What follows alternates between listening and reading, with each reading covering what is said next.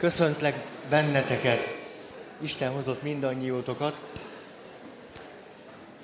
Haj, akár hanyadik év is ez, azért mikor újra kezdjük, akkor van benne valami megszokhatatlan. Valami, valami, hely, haj. Kicsit izgulok is. Izgulok, izgulok. Haj.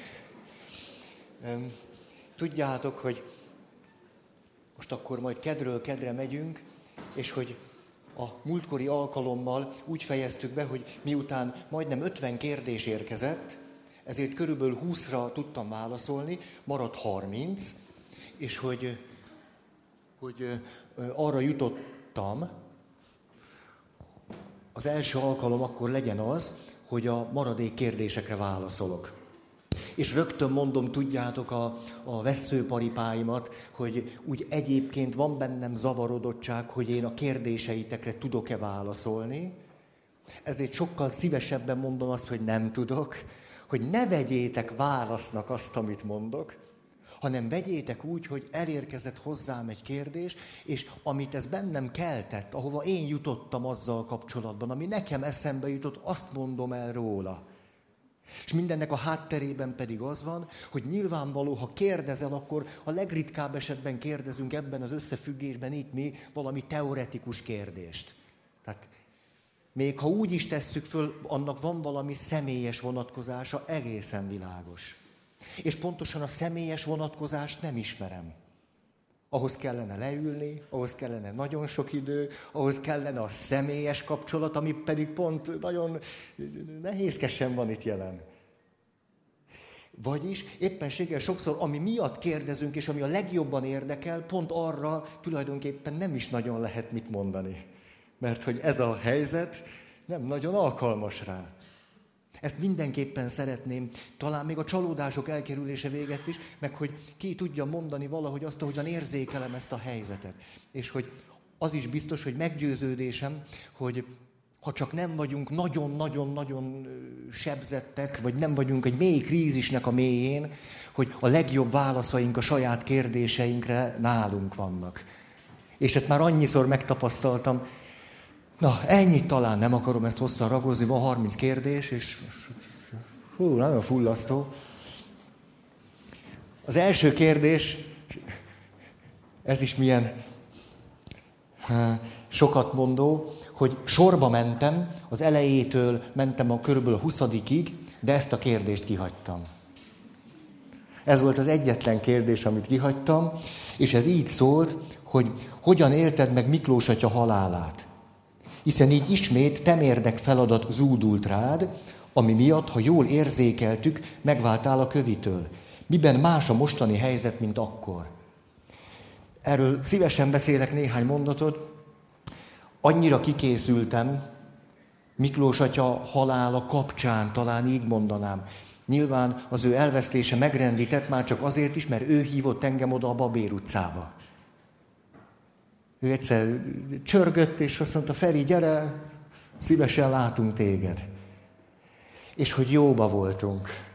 Jó, jóba voltunk. Emlékszem egy beszélgetésünkre, talán ezt el lehet mondani, hogy mondjuk milyen volt a kapcsolatunk, és hogy én szerettem ebben lenni.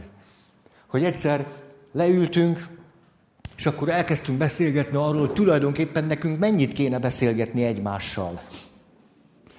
Nagyon nyíltan lehetett Miklóssal beszélgetni, nagyon. És akkor megállapodtunk abban, hogy tulajdonképpen mi nem fogunk egymással barátkozni.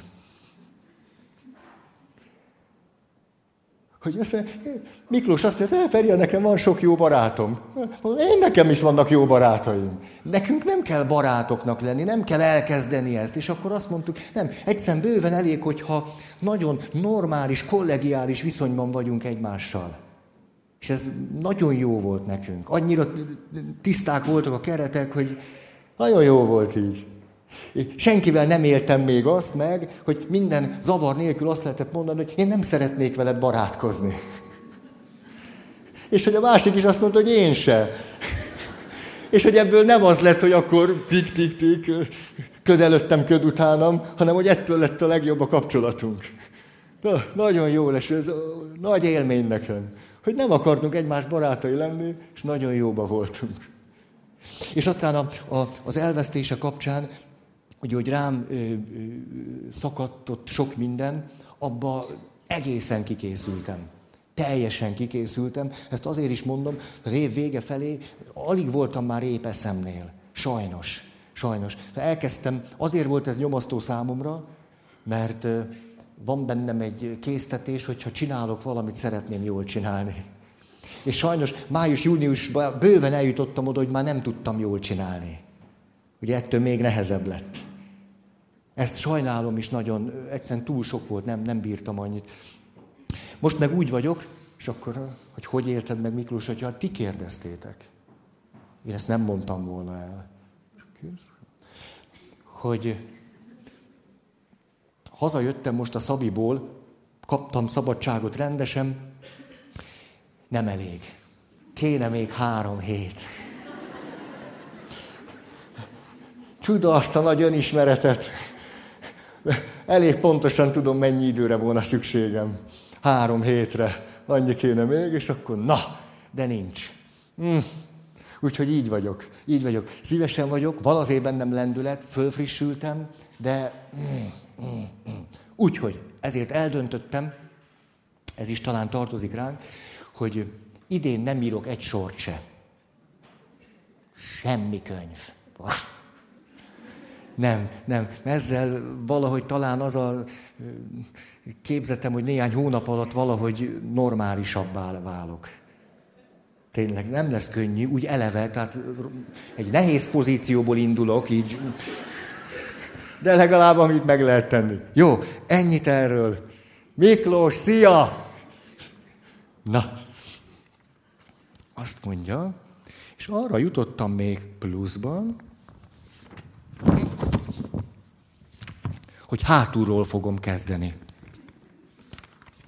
Így aztán a legutolsó kérdés. Rosszul működő családból jövök, alkoholista apa, mindent toleráló anya, aki soha nem ölelt meg. Molesztálás gyerekkorban, szóval küzdök rendesen. Már óvodás koromban is emlékszem, hogy nővérem kérdezte például mi a baj, és én azt válaszoltam, megszakad a szívem Petiért, az óvodás társamért. Most 30 vagyok, párkapcsolatom nincs, vágyom rá, közben rettegek, egyedül élek. Sportos vagyok, állítólag szép. Járok csoportba, ezer és ezer dologra jöttem rá a működésemmel kapcsolatban, és teszek is sok-sok mindent magamért. Ám mindig az a fölállás, hogy aki nekem tetszik, annak én nem kellek. Aki meg nem tetszik, az jön. Itt találkoznak a szálak.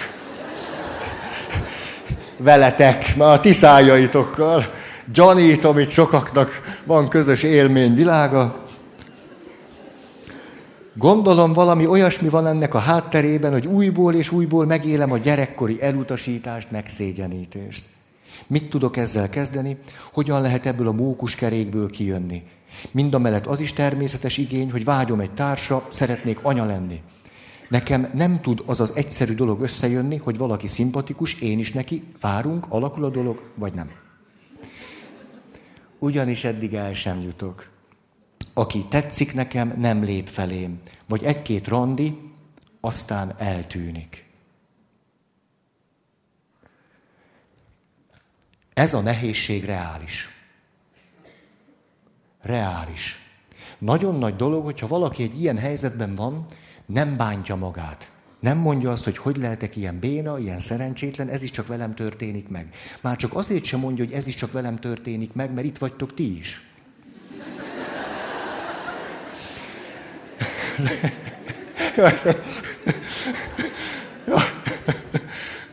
Szóval,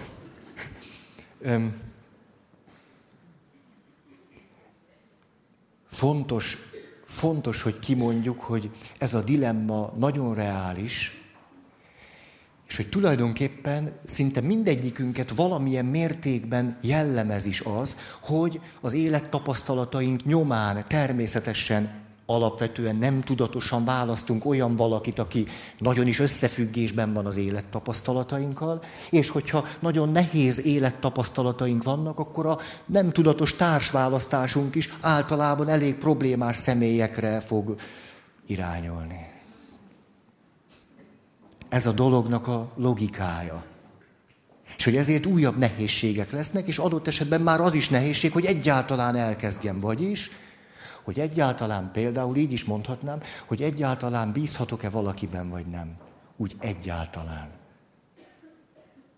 Ez sokat mondó az, hogyha még a kapcsolat sem alakul ki, az lett például egy képzetem, hogy, hogy nem csodálom, én is nehezen bíznék. Nehezen. Lenne bennem félelem, hogy majd csalódok, csalódástól való félelmemben pedig talán azt mondanám, sok nehézségtől óvom meg magam, hogyha ez a kapcsolat se jön össze.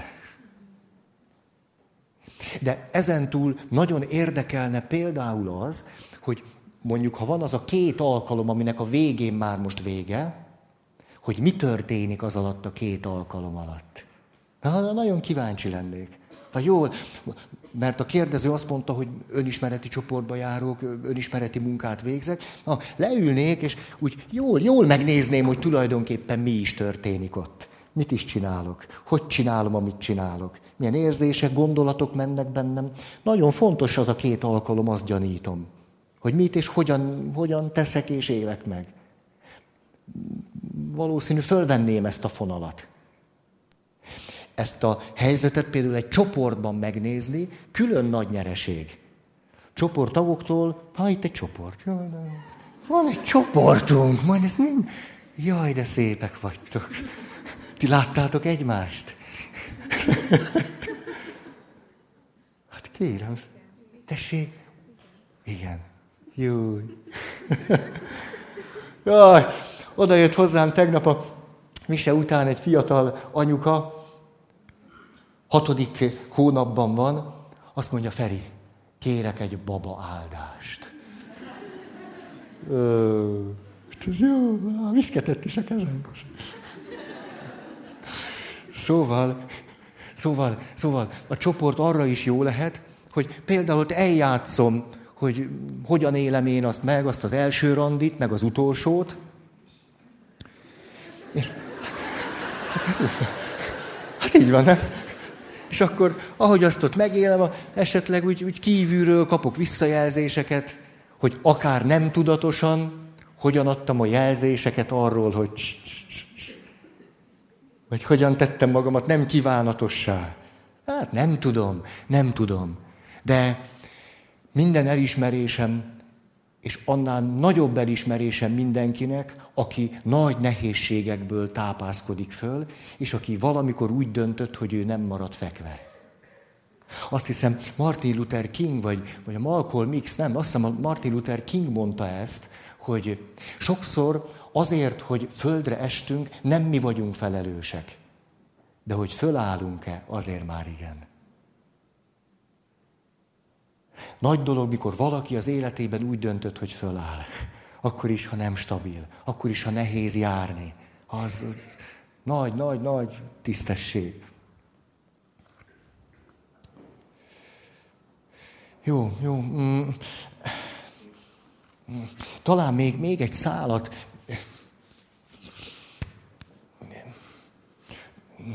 Ez pedig az, hogy emlékeztek erről, sokat beszéltünk, hogy tulajdonképpen ma egy olyan világban élünk, amiben többek között a külső keretek nagyon lazák, ebből a szempontból a külső erőforrások is sokkal szűkösebbek, most egy társkapcsolatra vonatkozóan. Szerelem alapon házasodunk, vagy szeretnénk társkapcsolatban élni.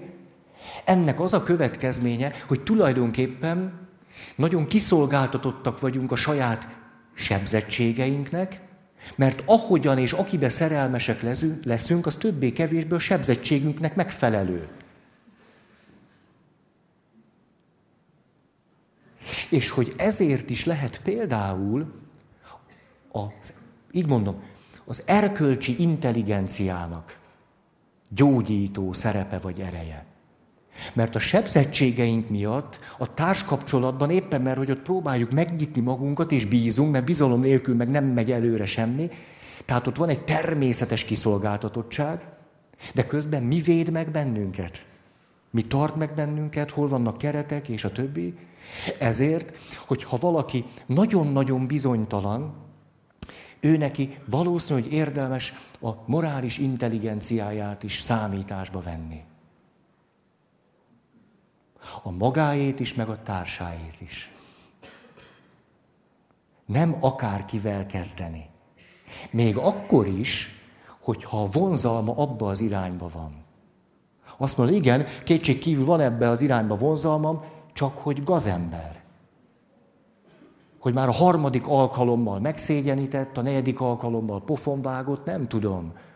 Kiderült hamar, hogy már hazudozott, kiderült, hogy szenvedélybeteg, nem lehet, nem vállal felelősséget egy csomó mindenért, és a többi. A, ha nagyon kiszolgáltatjuk magunkat a sebzettségünknek, akkor egy élet nagyon-nagyon rövid ahhoz, hogy pusztán csak mondjuk a, a, az ebből a szempontból lélektani munkával elérjünk oda, hogy akkor valami összetettebb valóságra van szükségünk. Például azt mondani, hogy mindenképpen nagy zűrzavar van bennem, de rendes embert keresek. Ez nagy segítség. Szóval, nagy zűrzavar van bennem, de házas embert nem keresek. Az élet nagyon rövid ahhoz, hogy az összes sérülésünkből kigyógyulás útján jussunk túl. Mert annyi idő nincs. Hát annyi, nem, hogy annyi idő, tengeridő. Nem annyi idő nincs. Ezért azt lehetne mondani, és milyen érdekes, hogy Carl Gustav Jung ezt úgy mondta, hogy hát tudom, ismétlések ezek, hogy aki nem túl okos, ne szontyolodjék el, mert az erkölcs nagy segítségére lehet. Szóval a morális intelligencia nagy-nagy, tehát magamtól is, meg a másiktól is, az ad valami, valami alapvetően egészséges keretet ahhoz, amiben úgy, mm, hát nem tudom, ilyeneket mondok ma. Hogy lesz ez? Kérdésem az, hogy plátói szerelemből hogyan lehet kigyógyulni. Ja, itt volt még egy kérdés, ez miért? Ide ugrottam a plátói szerelemhez, de gyanús. Ha, kigyógyulni, vagy kigyógyítani valakit, részletezve.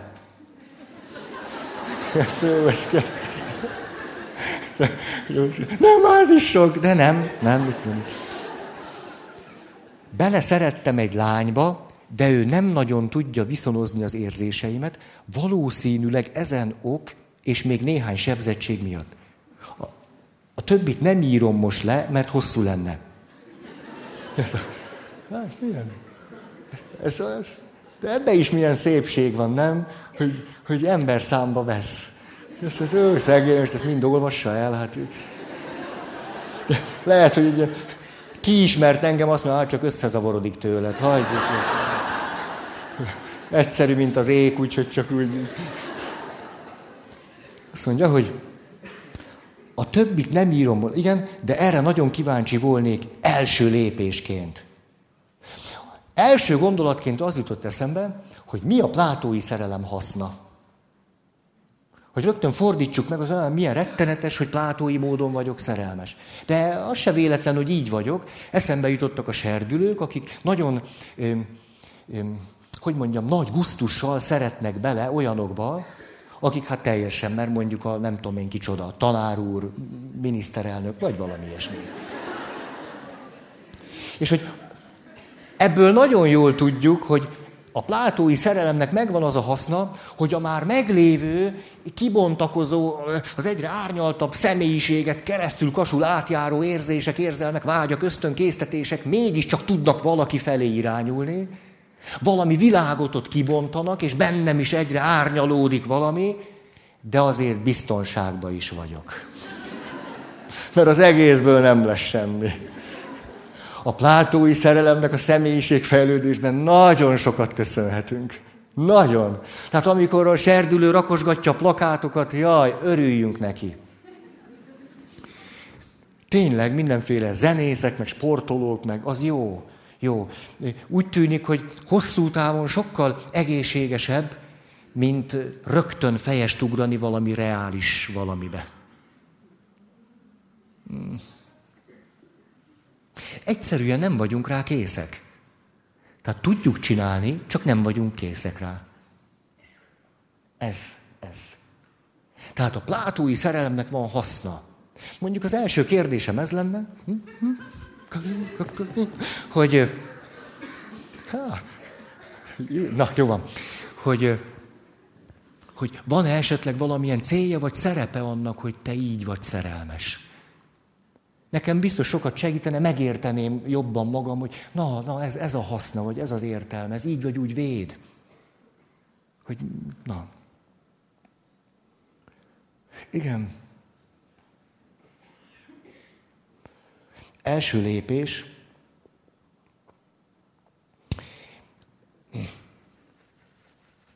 Arra jutottam, hogy nem, nem a lélekben, vagy a lélek útjain Na, a lélek útjaival kapcsolatban azt mondhatjuk, hogy sokszor a legrövidebb út a görbe.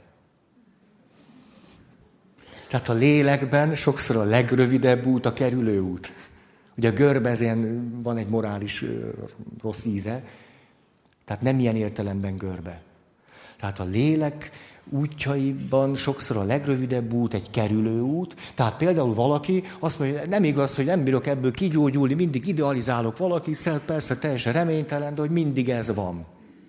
Akkor nem biztos, hogy, hogy ebbe az irányba konkrét áttörést tudunk elérni. De az lehet, hogy valaki azt mondja, hogy látszik itt, ez, valahogy ez nem megy. Na de most akkor elkezdek azon dolgozni, hogy tudnék értelmes életet élni hogy tudok tartalmas életet élni, hogy tudnak az emberi kapcsolataim egyre színesebbek, gazdagabbak, differenciáltabbak lenni. És egyszer csak az a változás, amit máshol megteszek, jé, hát ez egy valós ember. Hogy hirtelen történik bennem ott is valami. Moreno, a pszichodrámának az atya, mondott egy nagyon-nagyon fontosat, de szeretem őt érte. Azt mondja, sok kollégámat látom, már segítőket, hogy erőltetnek valamit, és olyan az, mint hogyha át akarnának törni a falon. Én inkább megkeresem az ajtót. És hogy nem egyszer, a lélek útjaiban az van, hogy nem, ott, ott most még egy fal van. Ilyen van, hogy ott még most egy fal van. És akkor elmegyek. Ja. Visszatérek a plátói szerelemtől. Hmm. Bölcs dolog-e, szabad-e egy kapcsolatban, esetleg házasságban olyan barátságot ápolni, ami egy korábbi kapcsolatból maradt fönn? Vagy ha fájdalmasnak ígérkezik is, de szükséges-e ezeket a barátságokat megszakítani a későbbi bonyodalmak elkerülése érdekében?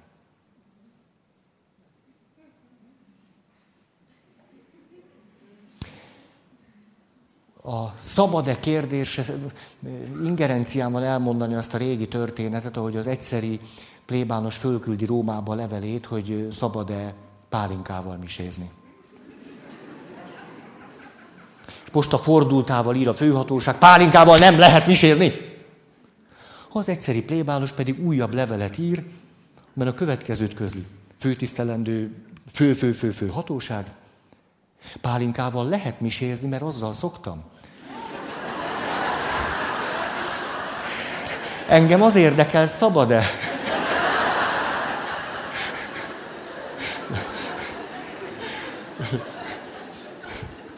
Hát,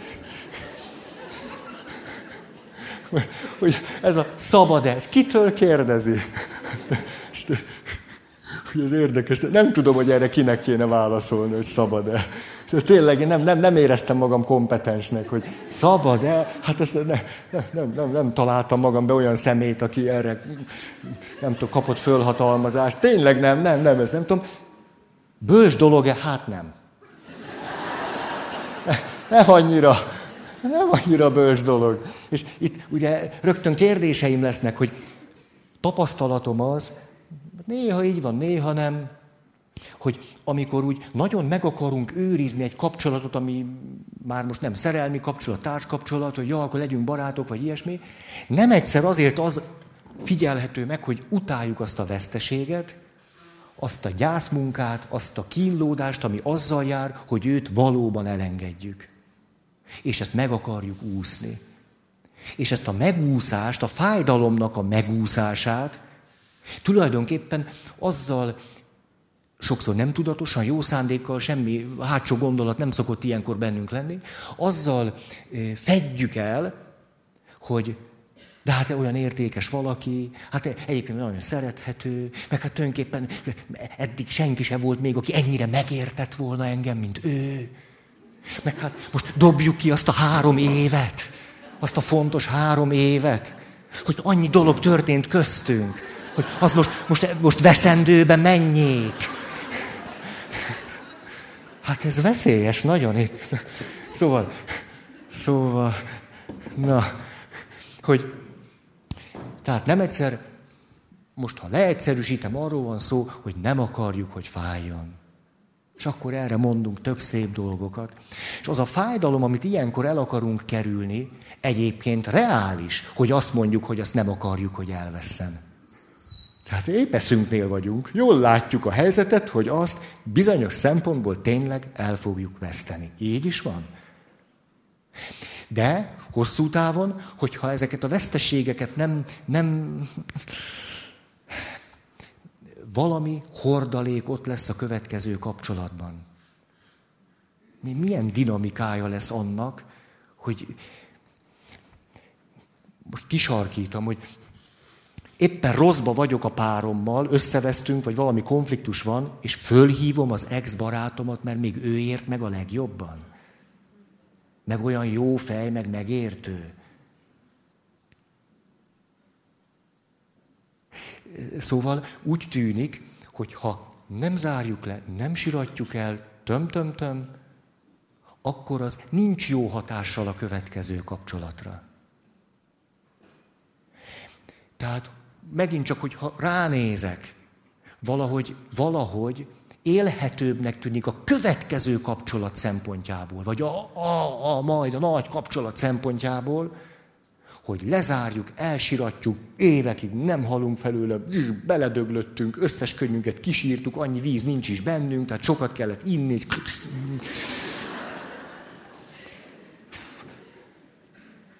hogy aztán öt év, meg tíz év, meg tizenöt év múlva, az még mindig valahogy. De Szóval valahogy féltenélek benneteket. Nem mondom, hogy nincsenek kivételek, de... Ugye erre mondják az okosak, láttam már karonvarjút. Ha értitek, mire célzok. Jó? Szóval, úgy is mondhatnám, érdemes a szükséges szenvedéseinket megélni, hogy sokkal több szükségtelen szenvedést el tudjunk kerülni. De mikor fiatalok vagyunk, ezt nem szoktuk tudni. Meg nem is látjuk, hogy mi a szükséges. Meg utálunk szenvedni. Hát ki akarja azt, ez csudosan. De attól még valami ilyesmi ez. Ábra... Igen. Jó. Ábrahám és Sára hitetlenségének gyümölcse lett Hágár fia Izmael. Mikor Ábrahám Rebeka kérését, hogy küldje el őket, hezitált megtenni, Isten azt ígérte neki, ne aggódjon, ő gondjukat viseli majd. Mit lehet tudni erről a vonalról?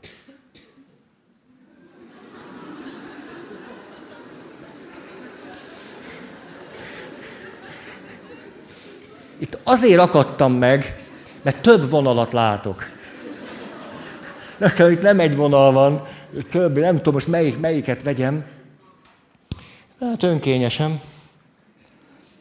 Elmondok egy történetet. Ezt is emlegettem. Tudjátok, jött valaki, aki hosszú-hosszú éveken keresztül ápolta a beteg édesanyját, és nagyjából azt lehet mondani, hogy a traumatizálódás határán volt. Hogyha valaki krónikus beteget ápol sok éven keresztül, de úgy, hogy szinte a saját élete eltűnik, az emberi kapcsolatai felszámolódnak, szinte, szinte senki más nincs, csak az a valaki. Ez egy nagyon hősies, fantasztikusan értékes dolog, de egészen bele lehet betegedni. És ezt nem szoktuk mondani, ezt a részét, hogy egész bele lehet betegedni. És akkor sokan, akik ilyen nagyon önfeláldozó módon segítenek apukájuknak, anyukájuknak, vagy nagymamának, vagy bárkinek, házastársul, akár a saját gyerekének, hogy sokszor egy egyre fokozódó bűntudat mardossa őket, hogy, hogy hogy nem tudom őket már szeretni. Hát a fiam, hát, hát ezért maradtam itthon, vagy ezért, de nem, megint odaszóltam, megint ingerült voltam vele, megint csak úgy oda csaptam, beránk. Szóval nagyon érthető, Krónikus beteget ápolni, főleg ő minél maga tehetetlenebb, te minél inkább szinte minden kapcsolatodból kiverődsz, tű, abban e- konkrétan nagyon meg lehet sérülni. Ezt úgy mondja a szakirodalom, még traumatizálódni is lehet benne. Mint egy tűzoltó vagy katona. Pedig csak egy beteget ápolsz. Tehát itt is egy nagy-nagy megértés önmagunkkal, hogy az az ingerültség valaminek a jele és tünete, hogy sok. Sok, az tud sok lenni. Az a normális, hogy egy ponton túl az már sok, és adott esetben elviselhetetlenül sok. Ez reális lehet. Miért mondtam ezt el? Akartam itt. Hogy van ez? Segítsetek. Hol? Miért mondtam ezt el? Az Ábrahám. De lassan jött a válasz. A, de köszönöm, ez nagy segítség. Hogy azt mondja, hogy eljött hozzám ez a valaki, és hogy beszélgettünk, és egyszer csak a következő mondatot tudta megfogalmazni. Hát hiszen most rájöttem valamire. Hogy nem én vagyok a gondviselő. Nekem csak a gondját kell viselnem. Ez nagyon megmaradt bennem. Hogy a nehézségeim abból is adódtak, hogy túl nagy felelősséget vállaltam. Hogy nem én vagyok a gondviselő. Hogy alaphangon is azt mondhatom, hogy nem egyedül csinálom. Hogy van, ami Isten kezében van. De legalábbis mi mind a ketten Isten kezében vagyunk. Hogy nem minden az én felelősségem. Ez egy szemléletváltás volt a részéről, hogy nem én vagyok a gondviselő. Vagyis szabad, hogy határaim legyenek abban, hogy mennyit bírok. Nem én vagyok Isten. Nem én tartom fönn az életét, én legfőjebb enni adok neki. Ő benne ez hozott egy olyan fordulatot, hogy el tudta kezdeni a saját kapcsolatait újból fölvenni. És így külső erőforrásokhoz jutott. Vagyis egy élhetőbb egyensúlyba került. Nem arról van szó, hogy ott hagyta a beteg édesanyját, hanem hogy tett valamit magáért, ami hosszabb távon az édesanyjának is javára vált. Mert ha ő kikészül, akkor Ez például ugye minden családban előbb-utóbb vagy ilyen, hogy egyszer csak valaki rákos lesz. Egyszer csak valaki nagyon megbetegszik, és akkor minden figyelem a beteg emberre hárul, és a környezete pedig alig kap figyelmet. Mert az a normális, meg szép, hogy a beteg emberrel törődünk. Ilyenkor mindig fokozottan érdemes a saját lelki egészségünket is számításba venni, a testről nem is beszélve. Már csak amiatt is, hogy valóban tudjunk segíteni annak, aki rászorul. Mert ha mi kipurcanunk, hmm. ez jutott akkor itt eszembe. A vonalról. Következő. Igen? Még decemberben beszéltél egy fényről, ami megjelenik az emberben a teljes sötétségben mély válság idején, és ami mellett sokkal tisztábban meg tudjuk ítélni, hogy mi igazán a fontos, és mi nem az, és rátalálhatunk a legmélyebb vágyunkra és reménységünkre. Létezik hasonló jelenség közösségek életében, azok válsága idején is? Nagyon hálás vagyok ezért a kérdésért, nem csak mert, hogy egy közösségre vonatkozik, és nem csak az egyes emberre, hanem ahogy azt mondta, hogy én mit mondok, én tényleg azt mondtam. Ez nagyon jól esik. Nagyon. Olyan sokan mondja, Feri azt mondta, hogy de én azt nem mondtam. Ezzel rendszeresen találkozom, és akkor előbb egyeztetünk, hogy én azt nem mondtam, akkor kicsit toporgunk, hogy most akkor ezen mit csináljunk, de hogy itt tényleg ezt mondtam. És a válaszom, hogy a közösségek életében is lehetséges az, hogy egy nagy krízisben, csak hogy nem tudom, hogy egy közösséget tud-e érni a fény, talán inkább egyeseket. A közösségben egyszer csak egyeseket.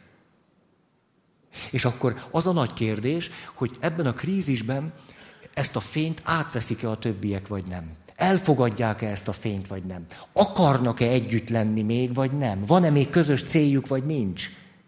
Sokszor a megújulásra szükséges világosság ott van már egyesekben, de az a nagy kérdés, hogy a többiek ezt elfogadják-e tőle, vagy nem.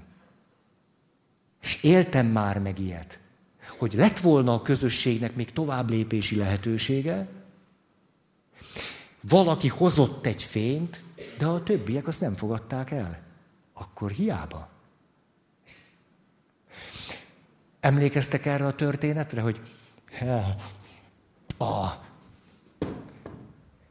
hatalmas kolostorban már csak négy szerzetes él. Mindenki kifogyott, kipusztult, ott hagyta, belefáradt, kiégett és a többi. Ez a négy szerzetes összeül, hogy valamit kellene csinálni. Most már négyen vagyunk, ez, ez már majdnem itt a vége. Akkor úgy hírlik, hogy nem messze a két hegyel odébb él egy bölcs remete. El kellene menni talán a remetéhez, adna nekik tanácsot. Ki ismeri ezt a történetet? Hát igen. Hát akkor érdemes elmondanom. És a, na, elmennek a bölcs remetéhez. Bölcs remete meghallgatja a négy szerzetes utolsó szalmaszákként megragadott reménységét, hogy hát mit tudnának ők tenni. Hmm. Hmm hümmögött, mert hogy bölcs volt, nem válaszol gyorsan. Hmm. Majd ennyit mondott. Azt láttam, miközben hümmögtem, hogy egy valaki közületek szent lesz. Ment vissza a barlangba. A négy szerzetes lement a kolostor, egy valaki közül. Egy valaki. Ez azért nagy hír. És akkor ugye mindenki három emberrel számolt úgy elő, elsőre. Tényleg? Hát azért akkor nem bánok vele akár, hogy mert lehet, hogy ő lesz az. Ugye szent lesz azért, de lehet, hogy ő lesz az. Egyszer csak elkezdtek egyre normálisabbak lenni egymással. Ha nem lehet tudni, lehet, hogy pont ő lesz a szent. Azután egyszer csak eszébe jut, hogy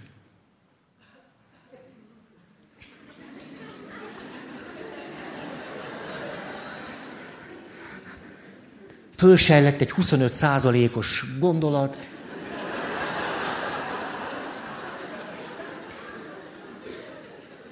Ez persze csak a statisztikai logika alapján. Egyszer csak az, hát, hát ha lehet, hogy én akkor kicsit azért úgy bevetem magam az ima életbe. De lehet, hogy nem is állok olyan rosszul, csak egy kicsit még rá kell húzni a mi atyánkra. Mi lett ennek a következménye? De nem sok. Tényleg nem sok. Csak annyi, hogy valahogy a kolostorból valami, kezdett valami jó hangulat áradni. Úgy egyszer csak valahogy, úgy, hát bebementek oda emberek, vitték a salátát, meg elvitték a krumplit, meg nem tudom, hát valamit ott biztos történt. Úgy elkezdték mondogatni lenne a faluba, hogy te képzeld, hát te egész jó fejek. És ez olyan pukkancs volt az a Robert testvér most, például olyan kedvesen köszön, mert nem tudom, mi történt velük. Egyszer csak az emberek elkezdtek följárni a kolostorba. Elkezdtek piknikezni a kolostor kertjébe. Egyszer csak... Na. Szóval az a kérdés, hogy van-e még közös álom? Hogy a világosságot át tudjuk-e egymástól venni, hogy azt a, azt a fényt akarjuk-e együtt vinni? Ez, ez. Tehát van ilyen a közösségek életében. De a realitáshoz az is hozzátartozik, hogy adott esetben egy, egy közösség nem talál újabb közös célt. Ilyen is lehet. Nem találnak. Hogy valami miatt úgy vannak azzal, hogy ezt most nem egymással akarják már megvalósítani. Ilyen is lehetséges. Hm. Következő. Igen. És az, te jó ég. Ó, hát ez nem. Azt mondja, mit jelentünk neked mi?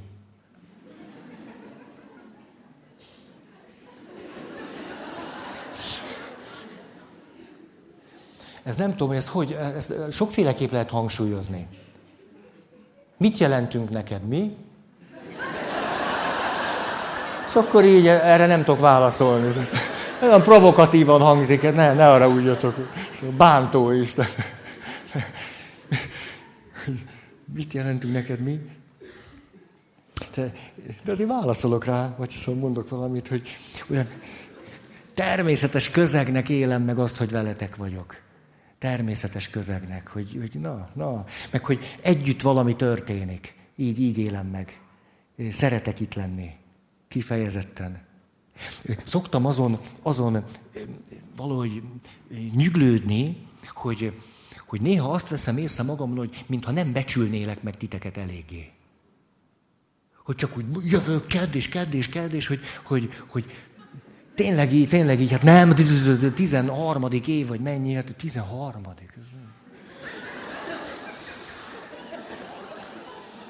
Még jó, hogy pap vagyok, mert...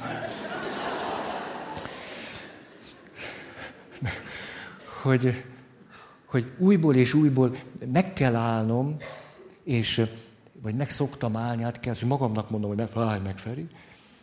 Hogy így szoktam tényleg, hogy tudatosítsam, hogy milyen nagy dolog, hogy, hogy így vagyunk. Hogy ez nagyon nagy dolog. Hogy, hogy, hogy nehogy megszokjam. Tényleg ezt, hogy nehogy ez nekem természetes legyen. Nem, nem, nem, nem, nem, azt nem szeretném. Ezért is van bennem elfogódottság. És hogy ezt el... Igen, ez hirtelen nyáron, igen, nyáron eger szalókon áztattam magam az általatok kapott bónuszjegyekkel. Így komolyan így volt. Sütött a nap, és madarak csiripeltek, és éppen megettem egy jó rántott sajtot. Áztam, hámsejtek foszladoztak.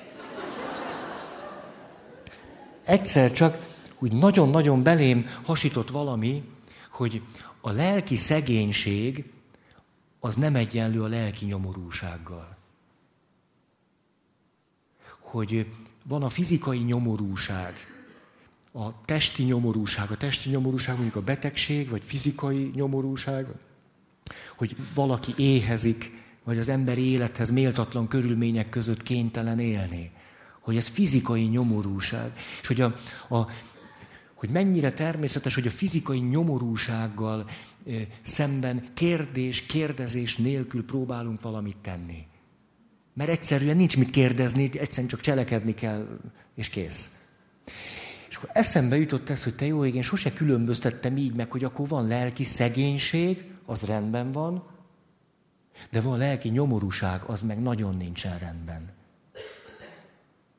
És akkor hallottam, egy mentálhigiénés konferencia volt pár hónapja, és ott kiderült, hogy az Európai Unióban a tíz leggyakoribb betegség abból a szempontból halálozás, munkaerőcsökkenés, a tíz leggyakoribb betegségből öt mentális. Ma már öt, öt lelki betegség. Tehát akkor van lelki nyomorúság. És hogy, hogy, hogy, hogy, hogy van, van bennem egy nagy, nagy késztetés, hogy, hogy, hogy egyszerűen ebben ne akarjak beletörődni. Hogy, hogy fájjon, ha valakinek fáj. Hogy ezt nem, egyszerűen nem akarom úgy csinálni, hogy ne legyen. Ez, ez, ez van bennem.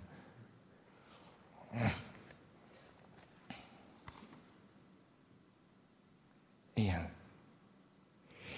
Miért vágyunk a monogámiára? Hogyan lehetne ezt a vágyat szavakkal, érvekkel alátámasztani, azt, hogy az ember igazi jólétét a monogámia jobban szolgálja, mint a partnerek váltogatása? De erről sokat beszéltünk, jólét öt pontja, mindegyik társítható mihez is? Ahhoz, amit most csak így röviden akarok mondani, hogy a jólét kutatásokból pontosan tudjuk, hogy akkor vagyunk jól, ha az élet céljainkkal összefüggésbe hozzuk a jól létünket, szubjektív jól lét, hogyha vannak hosszú távú életcéljaink, ezek a hosszú távú életcélok, belső életcélok, tehát nem siker, nem sok pénz, nem nagy ház,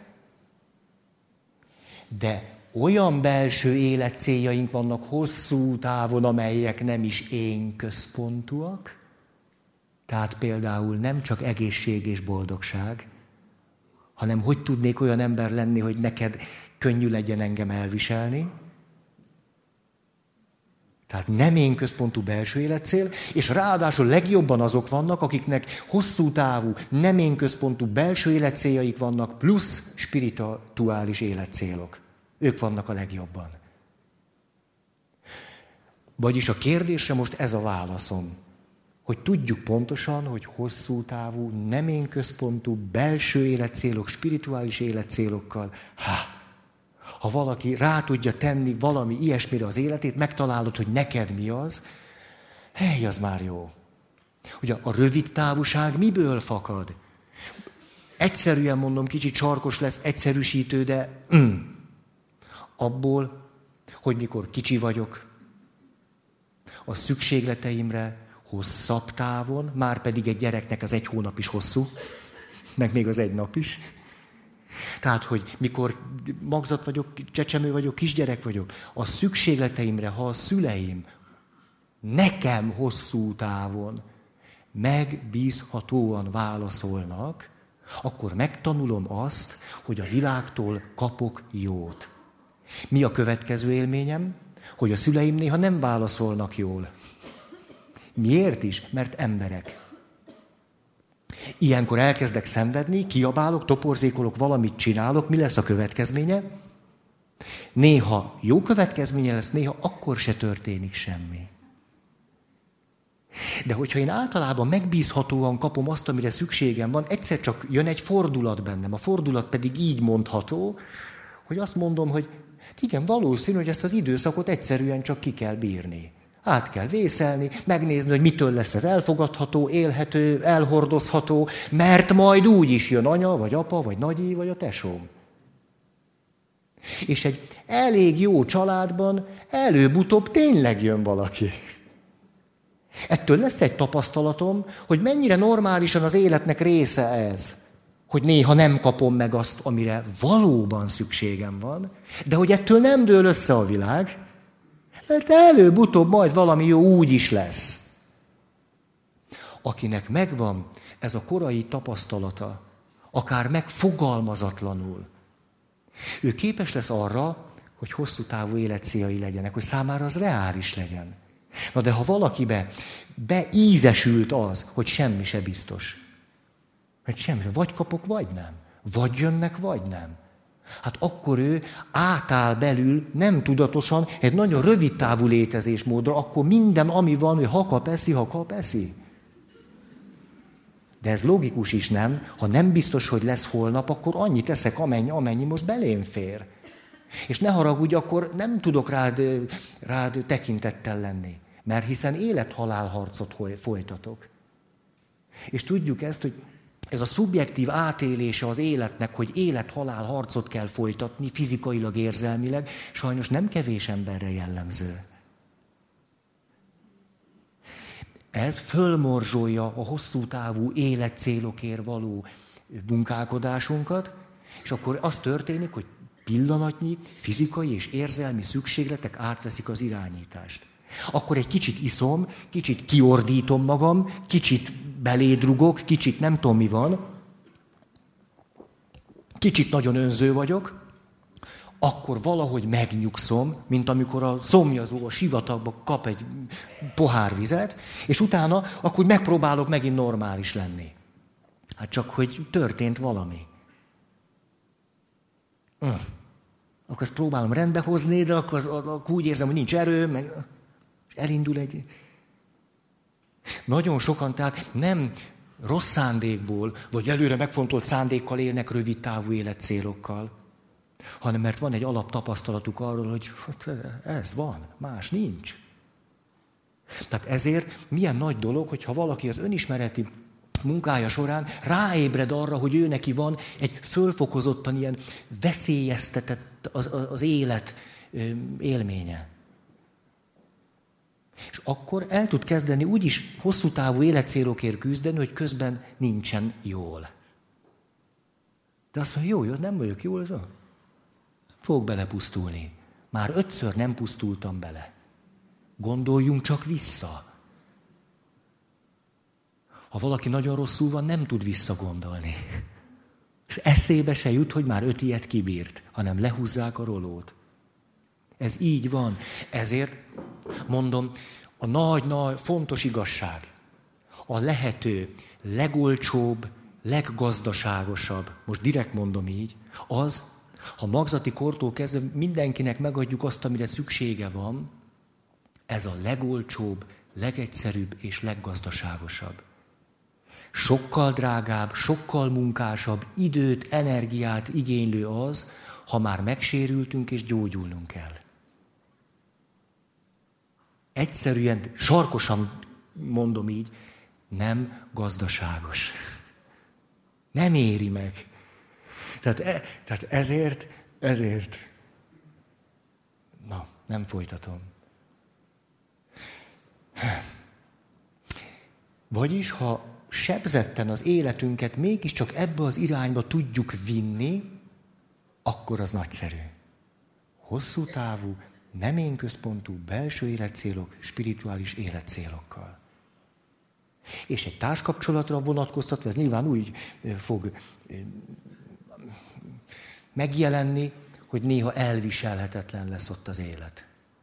Az normális. Ugye kiarakul a neurotikus allergia. Kedves ismerősöm mondta, amikor a kulcsát hallom csörögni a zárba, már végem van. De látjátok, ez a fölfokozott észlelés nem valószínű, hogy a másikról szól. Hmm. Tehát allergiás lettem. Pici por, és én már kész vagyok. Oké. Okay. Hát ezt nem, nem, nem, nem akarom. Meddig kell esélyt adni egy családban lévő erősen narcisztikus személynek? Jó keresztény alapon.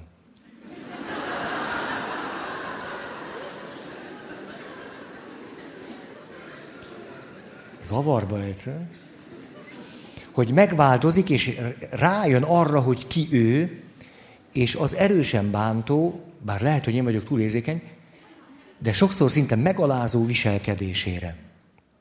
Meddig kell esélyt adni? Hát,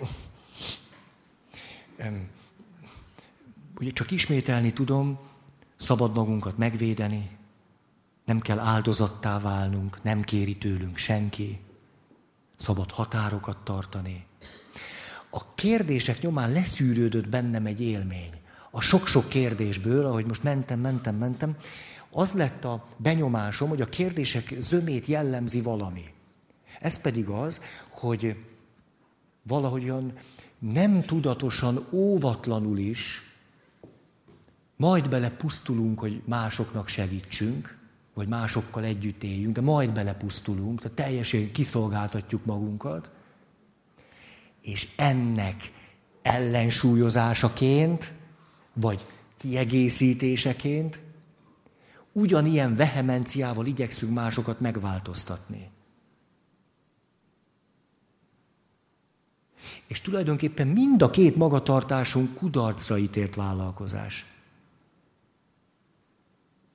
Hát valószínű, hogy nem arra kellene törekednünk, hogy, hogy, hogy, hogy, hogy velünk mindent meg lehessen csinálni, de arra se, hogy másokkal mindent meg akarjunk csinálni.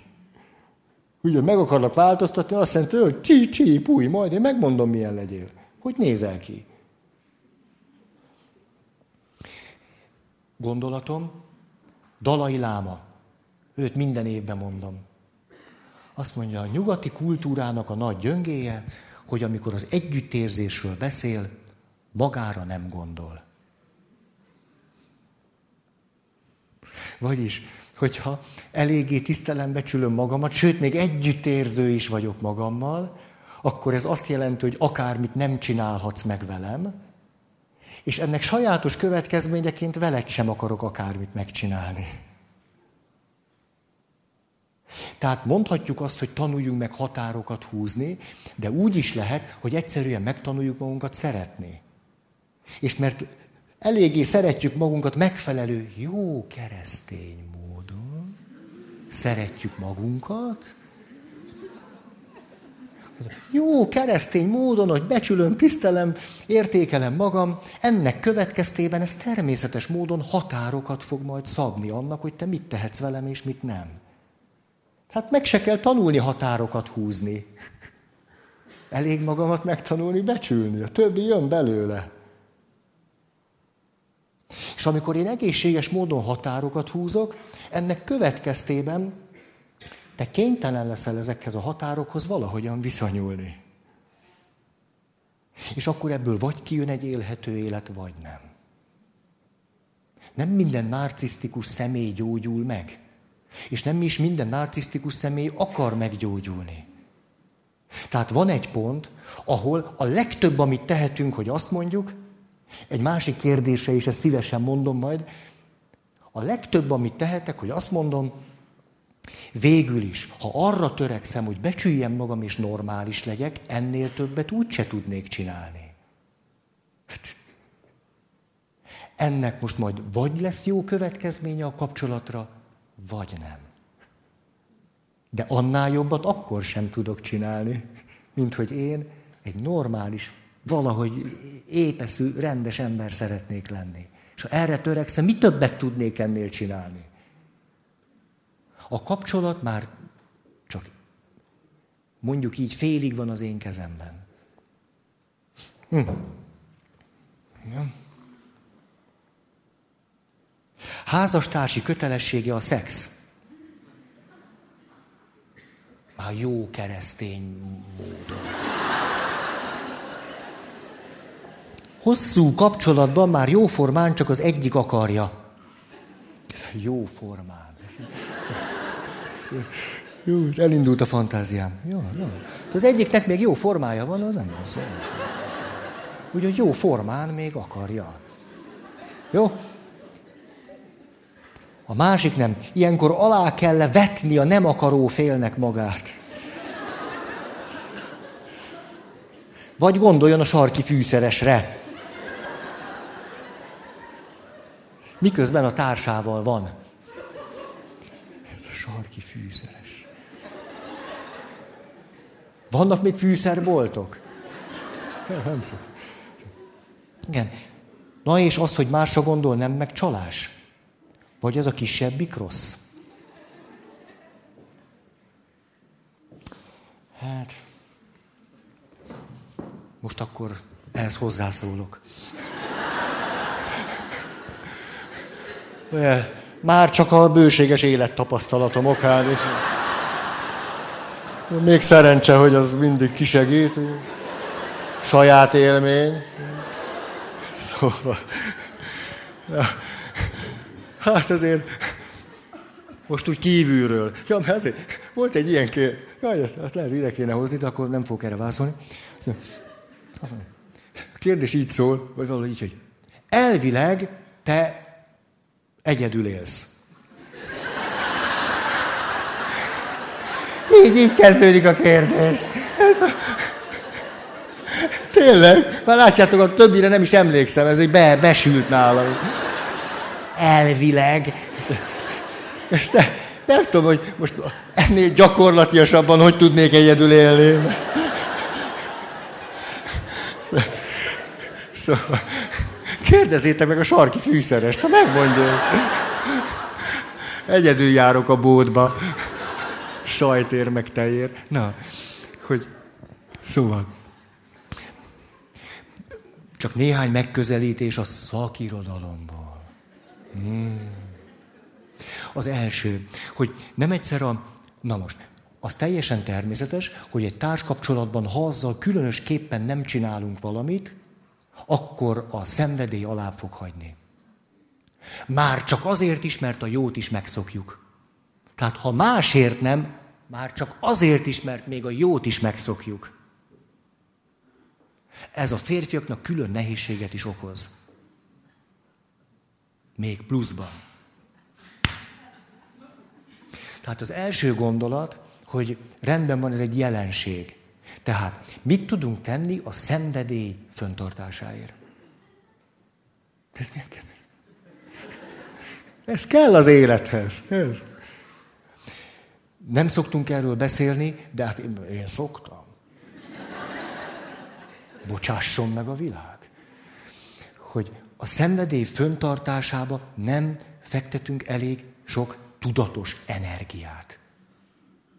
Márpedig a rendszer szemléletből tudjuk azt, hogy minden rendszer igyekszik a maga egyensúlyát föntartani, ameddig van benne elég energia. De mindig csak olyan egyensúlyt tud föntartani, amennyi energia éppen ott van. Most, ha nem fektetünk bele elég energiát, akkor az egy olyan egyensúly lesz, hogy a sarki fűszeres előrébb lesz, mint a pasi. Tehát ha a szenvedély föntartásában nem fektetünk be elég energiát, akkor természetes módon ez történik, és ennek semmi köze ahhoz, hogy ő az igazi vagy nem. Ez egyszerűen a dolog természete. Tehát külön meg kéne tanulnunk a szenvedély föntartásának a módjait, de erről sokat beszéltem szenvedély föntartási kapcsolatban.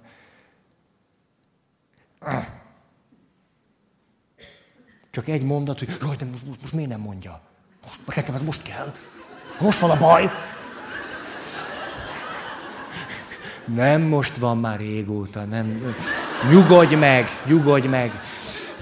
Tehát például az újdonságok. Nem véletlen, hogy neves zenekarunk elénekri, hogy megint ugyanaz a bugyi.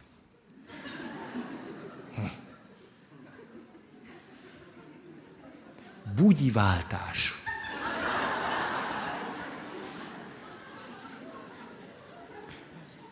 Fazon igazítás.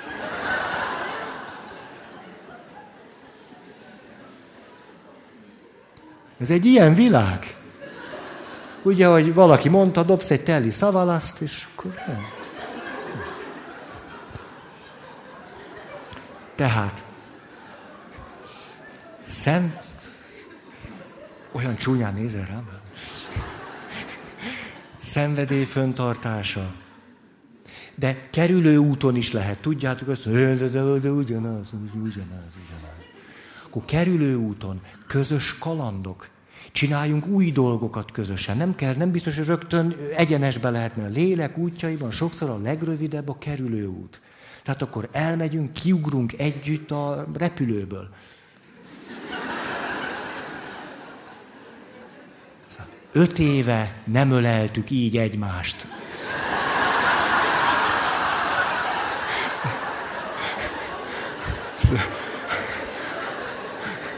Én annyira éreztem, hogy csak te vagy nekem.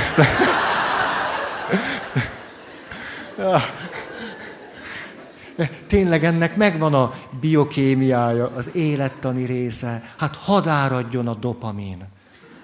Ugye? Had egy kis valami. Tehát a szenvedély föntartása. Másfelől pedig, tehát ez az egyszerű szál, egy kicsit árnyaltabb szál, hogyha, na, na, gyógyulj meg. Ez a, hogy nem egyszer a szexuális kapcsolatnak a hogyanja tükrözi a kapcsolatnak a hogyanját. Tehát érdemes ebből a szempontból a kapcsolat fejlesztésébe fogni, mert a szexuális kapcsolat annak a természetes része. Két házastárs között valójában nem szexuális kapcsolat van, amikor szerelmeskednek vagy szeretkeznek, hanem az emberi kapcsolatukat most ebben a formában fejezik ki. Tehát azért az nagy csoda lenne, hogy úgy egyébként már nem is nagyon beszélnek, de a szex az nagyon jól megy. Hát, vagy, vagy mi megy olyan nagyon jól? A technika? Az élvezet? Még az el is képzelhető, hogy még az élvezet van. Hm, hm, hm. Na. Sarki fűszeres. Szóval, na, ezt így mondtam, hogy na, jó, gyerünk. Jól látom-e, az együttműködés belső programját tanulták a kutyák az embertől az elmúlt pár ezer évben. Lehet. Nem mondom az egész kérdést, hogy kutya ember, a kutya is tanult együttműködési. Nagyon jó gondolat, Csányi Vilmost érdemes olvasni. Nagyon. Hogy kell kezelni, ha egy emberre, barátra, családtagra több séma is jellemző? Az a természetes, hogy valakire több séma jellemző. Csak az egyszerűség kedvéért beszélünk egyszerre egy sémáról. Tehát általában két-három séma simán. A családtagomnál a sémát nem kezelném. Komolyan, tehát az orvos kezelje a beteget. De tehát a családtagnál az csak családtag. Tehát ott nem, nem kezelem. Nem kezelem. Fia vagyok, lánya vagyok, apja, anyja. Szóval azon a kereten belül lennék vele valahogy, nem, nem kezelném. De az biztos, hogy néha a nagy segítség az, mikor azt mondom, mondok itt egy, egy dilemmát, egy dinamikát. Az egyik, hogy az apám egy rettenetes személy, most már látom, hogy úgy tudom ezt leírni, hogy van négy elviselhetetlen sémája. De közben én őt csak az apámnak látom, és mint apához viszonyulok, és ezért várom, amit egy apának kéne megadni, szeressen úgy, mint egy apa, legyen velem úgy, mint egy apa, és majd bele döglök, hogy ez sosincs így. Hogy Adler mondja, minden reggel fölkelek a pofonomért. És addig megyek, míg apámtól megint meg nem kapom. És rettenetes ez, rettenetes, mert az apám ilyen. Ilyenkor nagy segítség lehet, hogy átmegyek a másik oldalra, és azt mondom, kétség kívül az apám egyfelől, innen nézve meg egy beteg ember. Nagyon sérült. Hú, de rettenetesen. Történetesen az apám, de nagyon sérült. Ha tudom őt így is látni, hogy nagyon sérült, ad, akár ez, hú, de nagyon, hú, de beteg. Ez sokat segíthet abban, hogy mit várok tőle. Hogy hogy kapcsolódom hozzá. Hogy mit gondolok, hogy mire képes, meg mire nem. Hogy mit tudhat és mit nem. De attól még óvakodnék ettől, hogy őt kezeljem. Nem egyszerűen csak elfogadom, hogy ő beteg, és valószínűnek tűnik, hogy a nagy nehézség akkor van, ha csak az apámnak látom, és nem látom betegnek. Ugye, mert akkor őrítő, hogy növök ebből ki. De az is szélsőséges, hogyha csak betegnek látom, és nem látom már az apámnak. Akkor kezdem őt kezelni. Hát valószínű, hogy ahhoz, hogy élhető legyen, néha, néha inkább itt vagyok, néha inkább ott, és valahogy én rugalmasan tudom innen is, meg onnan is látni. De jó, elment az idő, hogy van ez? Nem.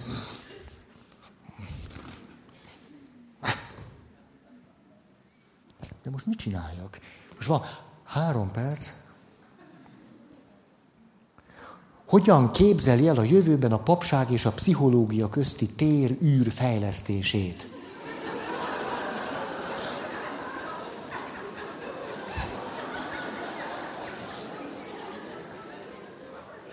Épp ma olvastam, hogy képzeljétek el, vannak éhező fekete lyukak.